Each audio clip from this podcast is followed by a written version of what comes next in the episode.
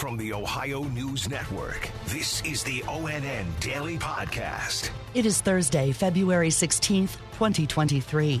For the Ohio News Network, I'm Kate Burdett.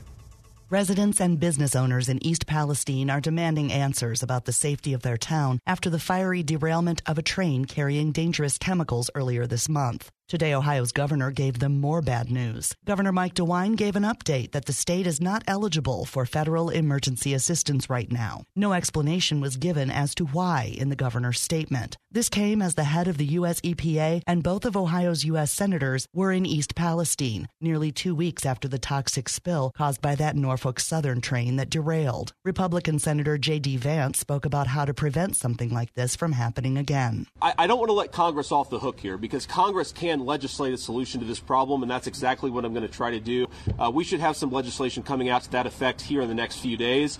But look, the Department of Transportation can act on this issue too. This is a regulatory problem and a legal problem. So the Department of Transportation could implement regulations that would have these trains declared high hazardous. Frustration is mounting as questions go unanswered for the people who live near the derailment site. Last night, hundreds of people packed a town hall meeting where state leaders told them once again that testing has shown local air and water are safe. Local resident Kathy Dyke was there. We all just want answers. I think that's what everybody here wants is just answers. Um, I honestly feel that the Palestine, the, the police department, the fire department, all the first responders, they don't have the answers to give us because I don't think they know. They're not getting the straight answers either. The railroad sent out a statement saying they decided not to send representatives to the meeting, citing threats of violence. Ohio Attorney General Dave Yost says he's considering taking legal action against Norfolk Southern. ONN's Dave James reports. Yost said in a letter to Norfolk Southern that the derailment has created a nuisance, damage to natural resources, and caused environmental harm. Several lawsuits have already been filed against the company. The first came from two residents and a business owner who allegedly suffered damage as a result of the incident. Another suit is seeking to force Norfolk Southern to set up health monitoring for affected residents in Ohio and Pennsylvania. Yesterday, a third lawsuit was filed by a pair of residents alleging the company's cleanup efforts through a controlled burn worsened the situation, creating a 1 million pound chemical burn pit. Dave James, ONN News. And a new report about the East Palestine derailment is casting light on the train itself rather than the chemicals on it. ONN's Angela An explains. We've learned from a CBS News report that the East Palestine train actually broke down two days prior to that derailment. And employees say there were concerns about its length and weight. However, Norfolk Southern is disputing that report, saying the weight was uniform throughout and a longer and heavier train ran the same route in the past. I'm Angela An. The National Transportation Safety Board has said it appears a wheel bearing was in the final stage of overheat failure moments before the derailment.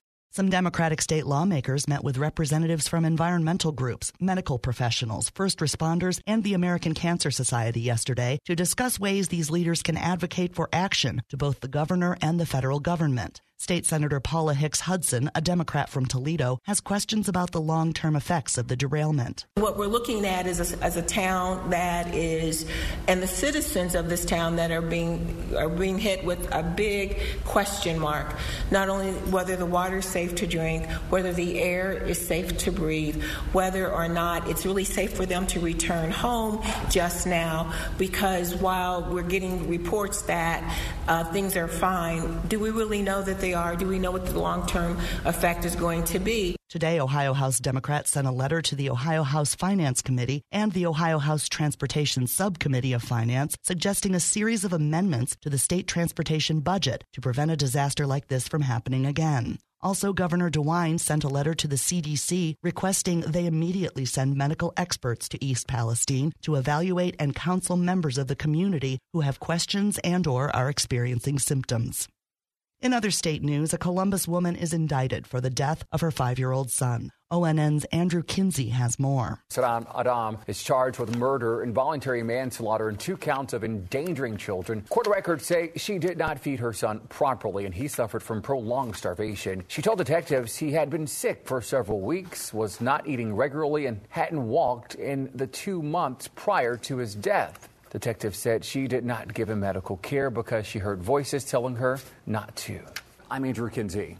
Columbus City Attorney Zach Klein filed a lawsuit yesterday against automakers Kia and Hyundai for selling vehicles that lack industry standard anti theft technology. ONN's Yolanda Harris reports. Klein says nearly two thirds of all vehicle theft attempts in Columbus since January of 2022 were Kia and Hyundai models. Between January 1st and October 18th of 2022, there were 8,000 successful and attempted vehicle thefts in the city of Columbus. Overall, the city has seen a 400% increase in Hyundai and Kia thefts with an average of 17 vehicles stolen every day. I'm Yolanda Harris.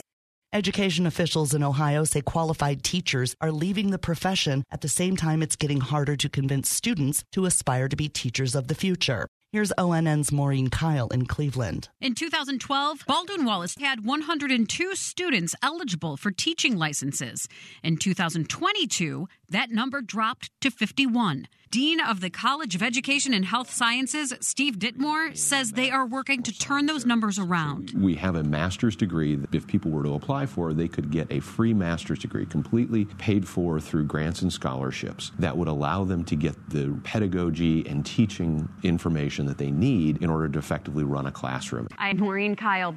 In Northwest Ohio, Findlay City Schools will soon have a new superintendent. ONN's Amanda Fay in Toledo has the story. The Board of Education announced Dr. Andy Hatton will lead the district starting August 1st. Hatton comes from the Upper Arlington School District, that's in Columbus, where he is Associate Superintendent of Learning and Leadership. Hatton will take over for Troy Roth, who is leaving to become superintendent at Bellevue City Schools. I'm Amanda Fay. The home goods retail chain Tuesday Morning says it is closing more than 250 stores over the next two months, including five in Ohio, located in Cincinnati, Columbus, Canton, Hilliard, Centerville, and Middleburg Heights. The store announced it has filed for bankruptcy for the second time in three years. Including the stores on the closure list, Tuesday Morning has 12 stores in Ohio and 464 in 40 states.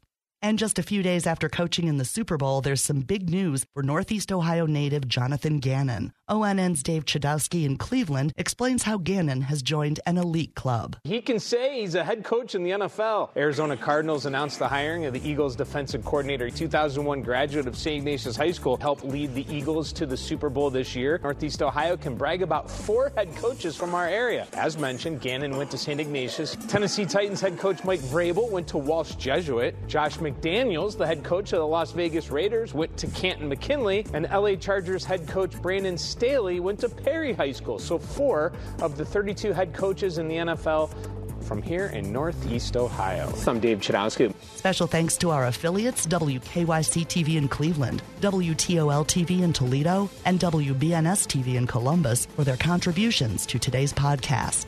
I'm Kate Burdett on the Ohio News Network. This has been the ONN Daily Podcast, a production of Radio Ohio Incorporated on the Ohio News Network.